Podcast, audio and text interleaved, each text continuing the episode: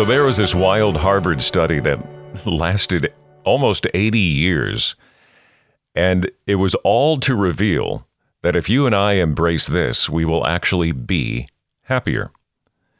What is it? I'm glad you asked. I'm going to share that with you. But first, you're familiar with the parable of the lost sheep. Luke chapter 4, starting at around verse 4, we have Jesus saying, "Suppose one of you has 100 sheep and loses one of them. Doesn't he leave the 99 in the open country and go after the lost sheep until he finds it? And when he finds it, he joyfully puts it on his shoulders and goes home." And there's a big party. And then the parable goes on to highlight the incredible celebration that takes place when just one sinner repents and basically comes home. But looking at this parable, I believe it also reveals a simple desire that Jesus has for each and every one of us. It's this. He doesn't want anyone to be alone. He wants to bring everyone home. He's revealing that you cannot go it alone. And this Harvard study that lasted almost 80 years has proved that embracing community helps us be happier people. Want to be happy? Embrace community. What do you feel when you say that? Especially if you're an introvert, right? When we embrace community, we embrace sustenance. Community is a source of strength and nourishment.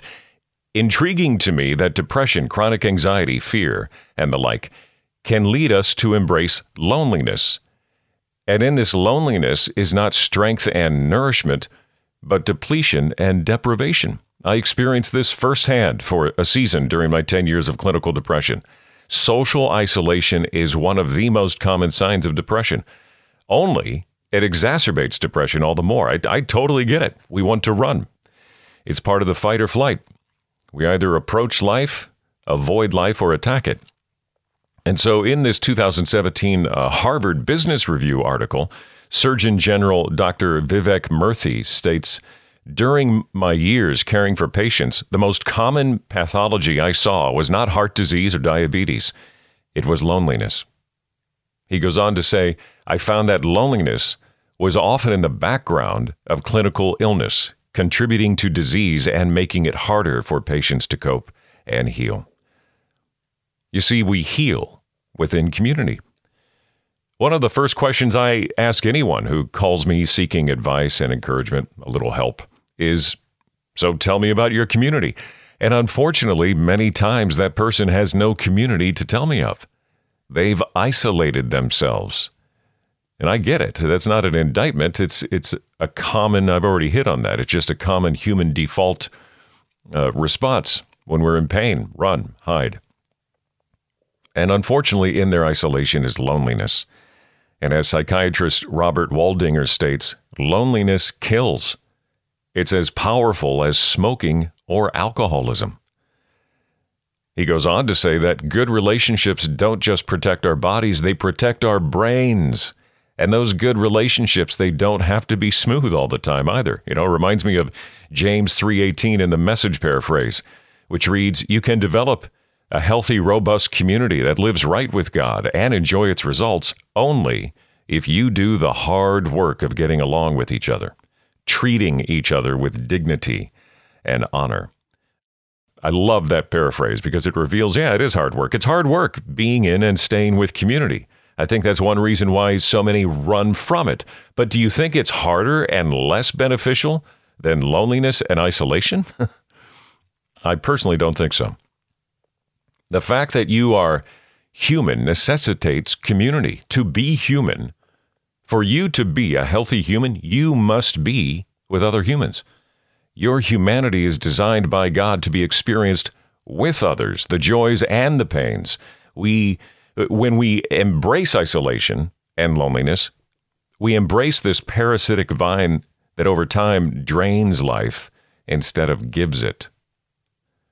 Paul prayed in Ephesians 3:18 and 19 that we may have strength to comprehend with all the saints what is the breadth and length and height and depth, and to know the love of Christ that surpasses knowledge, that you may be filled with all the fullness of God. This verse, to me, highlights the absolute necessity of community. According to Paul's words, if you are paying attention, the comprehension and knowing of the dimensions of God's love can't be experienced solely on your own, but can only be comprehended with all the saints.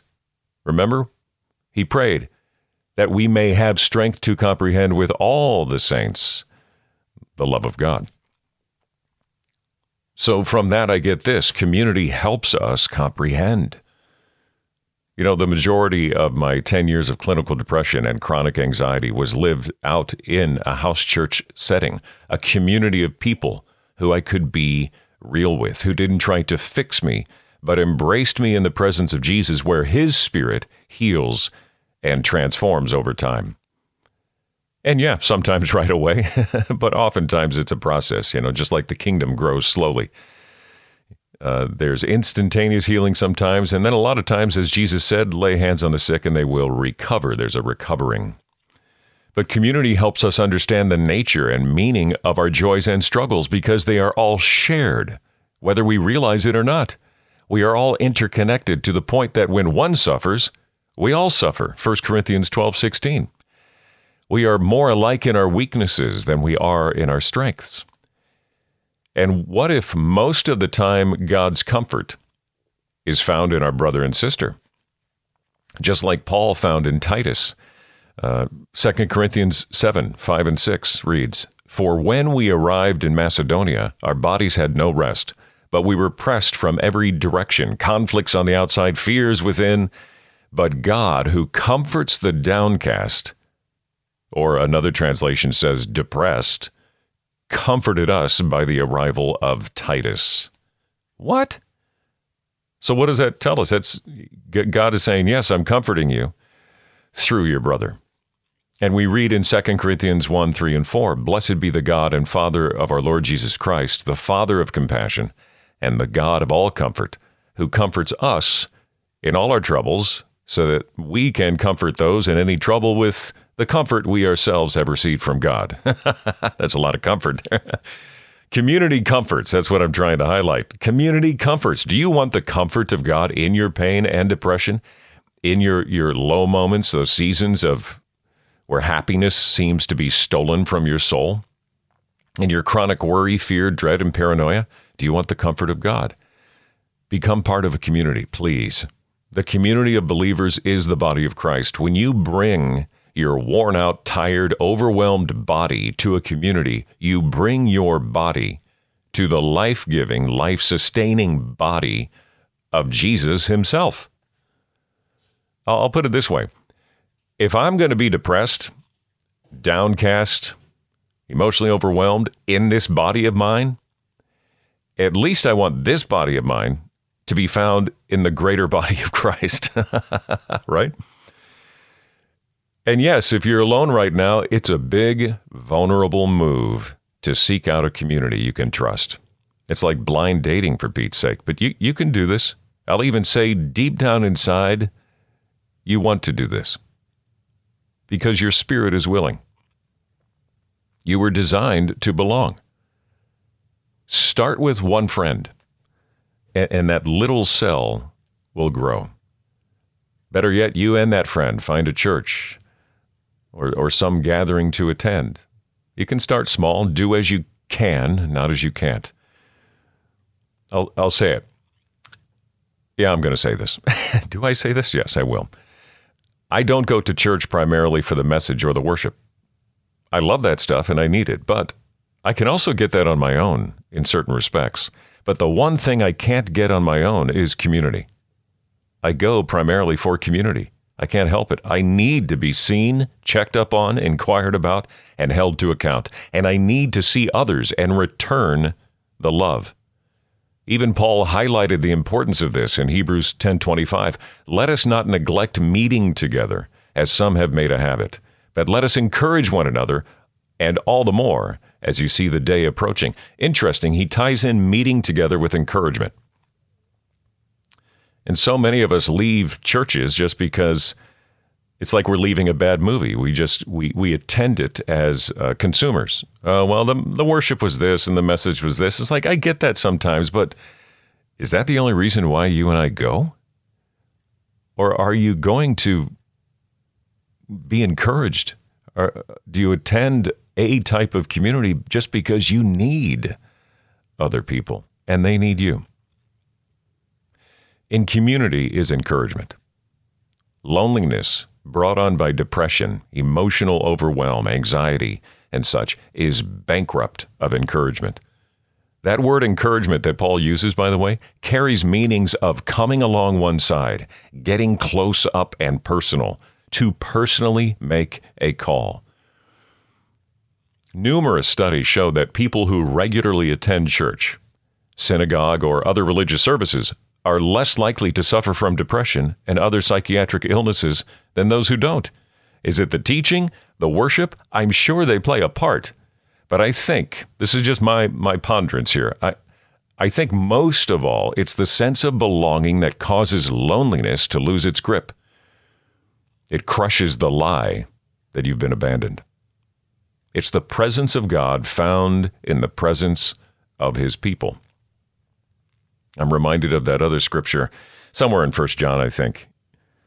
It reads, what does it read? How does it go? I'm just pulling this from memory. Oh, no one has seen God at any time, but if you love one another, God abides in you. And what I get from that is, I want to see God. Well, that scripture reveals no one has seen God at any time. But then it says, but if you love one another, God abides in you. That's telling me, if you want to see God, love one another. To love one another, you've got to be in community. And you will see God. So, what if you take the risk of embracing community instead of loneliness? I'll wrap it up with the bullet points from today, so to speak. Community is a source of strength and nourishment. We heal within community. Your humanity is designed by God to be experienced with others, the joys and the pains. Community helps us comprehend and understand God, his love, and life just a little more. Community comforts and community encourages. So I pray God will give you the grace and the strength to begin the journey of finding community. Because when you embrace community, you will be happier.